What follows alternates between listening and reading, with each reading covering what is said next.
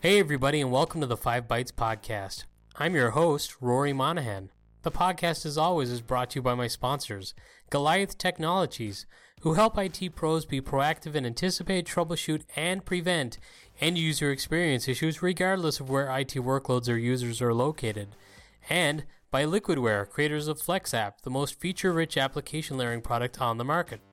And also by PolicyPak Software, who enable you to use group policy or MDM to remove admin rights, manage and lock down applications, browsers, and mitigate ransomware, plus more. Let's get into some news. NordVPN, which is a very popular VPN service, have confirmed they have experienced a breach. TechCrunch.com reported that they have admitted to a breach occurring at a rented data center in Finland. They claim a remote management system was used to gain unauthorized access. This system belonged to the data center, not them, and they were unaware of its use. They have not named the company, however, who owns the data center. So I guess take that for what it is. NordVPN have stated, quote, the server itself did not contain any user activity logs. None of our applications send user created credentials for authentication, so usernames and passwords couldn't have been intercepted either. End quote. They state they discovered the breach a few months ago but didn't disclose until this week because they wanted to ensure they are 100% secure before going public. NordVPN confirmed it had installed intrusion detection systems, a popular technology that companies use to detect early breaches, but, quote, no one could know about an undisclosed remote management system left by the provider, end quote. It has also been reported that Torguard VPN has also been breached. This week, a lot of people are flipping out over the news that Microsoft is going to enable self service app purchasing within their Power Platform. The Power Platform includes Power BI, Power Apps, and Flow. ZDNet have reported that self service purchase capabilities for those products will be turned on automatically starting in November. This means that administrator approval won't be required or even offered the option of requiring the administrator approval when it comes to purchases by individual end users of the Power Platform products.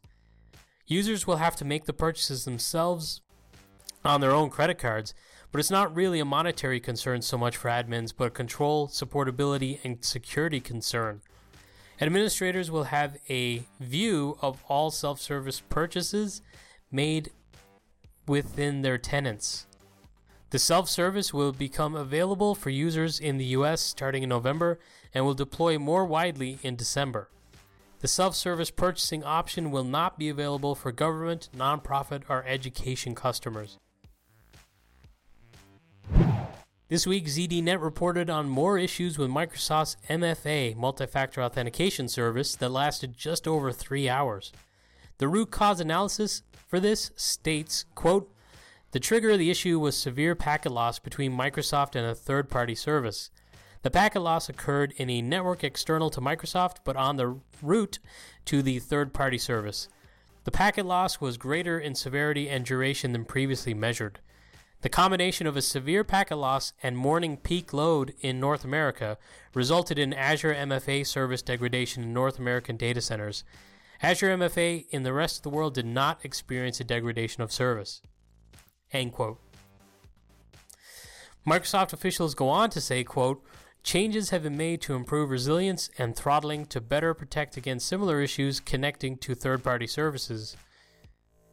And also, we are accelerating work that was already in progress, which is designed to protect against the total loss of connection to the third party communication service. End quote. I guess all you can really ask is that they don't make the same mistakes twice. MSPowerUser.com have noted that a version of the Chromium based Edge browser labeled as stable can now be found online, which, which may be an indication that the much praised browser could soon be generally available. The former CEO of SAP, Bill McDermott, has been announced as the new CEO of ServiceNow. TechCrunch.com reports that Wall Street did not appear to like this news, however, as the stock was down 5.84% in early after hours trading on the news. It's a very interesting pivot for him. They are two very vastly different companies. Personally, I like ServiceNow as a product. It's pretty good compared to some of the woeful competitors in that space. Citrix XenApp and XenDesktop version 7.15 CU5 has been released. Should be of interest to any of you on the LTSR releases. And in the release, some of the notes of fixes include an issue with App-V apps being erroneously removed from the VDAs has been fixed. An error adding machines to a machine catalog has also been fixed. Interestingly, a memory leak issue that occurs in Citrix High Availability Service when you restart a VDA has been fixed too. That one sounds a little worrying. I actually reached out to my Citrix TRM on that one because I was a little bit concerned about it. And I was told that it only affected a single customer. So hopefully that one is not too much of a concern for most of us. Also fixed was a failure when stopping the Citrix broker service, which is pretty concerning too. Uh, there were many more fixes, but actually, to me at least, the list seems smaller than in other cumulative updates. David Pisa on Twitter shared a pretty funny line from the notes, and that is when you change the client side resolution, certain legacy applications like Citrix Studio may be redrawn incorrectly in a seamless session. Seemingly, there's an admission right there that Citrix Studio is whack, and they know it. ZDNet have reported a pretty significant exploit of SQL version 11 and version 12. Hackers are able to create a backdoor mechanism that can let them connect to any account by using a quote magic password end quote. And when the magic password is used, connection details within the database are no longer logged, so it'd be very hard to trace that intrusion. The article states version 12, which is SQL 2014, is the most widely used version in enterprise. This is a pretty nasty exploit. If used, they can pretty much run roughshod over your database and its data. There is no word on a fix at this time. Well, you hate to see it. And this week, the Tennessean reported on a local story there a software update issue all but halted service at their driver's license facilities throughout Tennessee. They stated the issue was caused by a Windows Server update.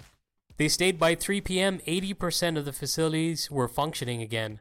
The facilities opened at 8:30 a.m., however, so it was a pretty much a lost day for customers and staff alike.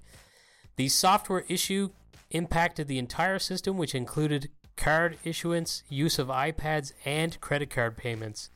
You got a feel for that IT team. I wonder what their patching plan is. One would think that the pilot group of machines should have shown problems first. Anyway, it's not for me to speculate or second guess people that I don't know. I just sympathize with them. Microsoft are now accepting applications to join the App Attach preview, a new modern approach to application delivery that promises integration with MSIX and possibly no longer requiring repackaging of applications at all. I'm looking forward to trying it out, and you should sign up too. I'll share a link for the sign up with this episode, which is episode 95 on 5bytespodcast.com under reference links. It'll also be in the description for this podcast episode on your podcast platform of choice. I reported on the launch of Droplet Computing's container product a few months ago. They've been very busy. I've noticed that they were showing off integration with Amazon AWS AppStream a couple of weeks ago. And this week, they're showing off that their product is running on iGel Thin clients. It's pretty cool stuff. You want to keep up on droplet computing, and I know I will and cover it on the podcast in future. So hey, just listen to the podcast and you'll hear about it. Yubico login for Windows is now generally available. It provides multi factor authentication to users logging onto local accounts on Windows devices. It is not for online accounts like Azure Active Directory, Active Directory, and Microsoft accounts, though Yubico has options for these types of accounts too. If you're not familiar with Yubico, They're very popular, and I know that Ars Technica, which is probably my favorite tech news site, sends these to subscribers of the site. So they're pretty cool stuff. Google Chrome version 78 has been released. I covered this quite a lot on previous episodes of the podcast, so I'm not going to go wax lyrical on it again.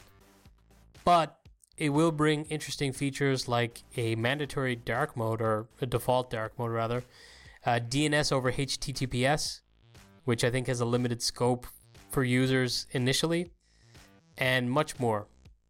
If you're wondering what DNS over HTTPS is, listen to the last few episodes of the podcast. I talk about it pretty good length in a previous episode of the podcast. And now the weekly webinar. This week's webinar is courtesy of mycugc.org, which you should check them out regularly as they constantly have really great webinars.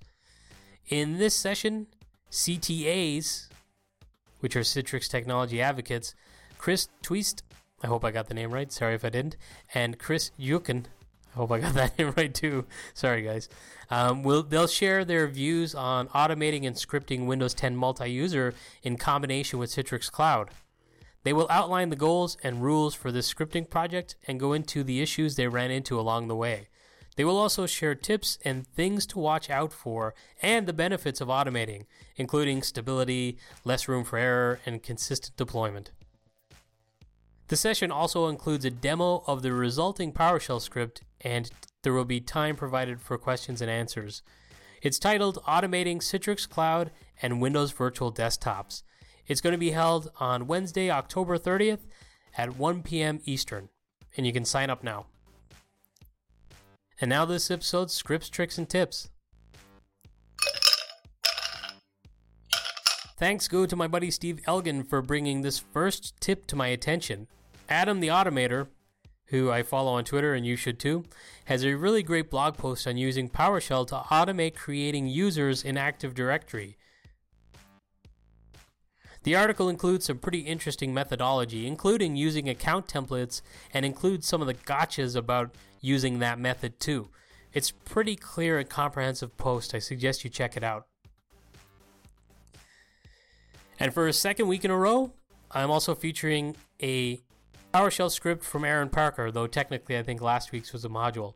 Uh, this time he has a PowerShell script for creating FSLogix rule sets for masking Microsoft Office applications, which I think I've mentioned it multiple times now, but if you're a Microsoft Enterprise customer, you own FS FSLogix. The app masking is really powerful and really simple to use. And obviously, Microsoft Office components or applications are going to be quite common. So use Aaron's PowerShell script and you're already ahead of the game. And finally, Johan Arwidmark posted an incredibly detailed post of a step by step guide on how to build the perfect Windows Server 2019 reference image. I haven't turned my home lab on since April. I just realized that today. This is the kind of thing I need to do. It would be very useful to go in and build that Server 2019 reference image and just start deploying off of that rather than manually deploying 2019 to all of my Intel NUCs. I've only deployed one Server 2019 machine so far since its release. I've just had too little time and honestly too little damns to give at the moment. I've just been too flat out with work. But hey, if that describes you and you're kind of in this frustrated position that I am, that you want to get out there and start trying the latest products and to have your own lab that maybe has fallen by the wayside, this could be a quick leg up for you and for me. And that's it for another episode. Thank you all so much for listening.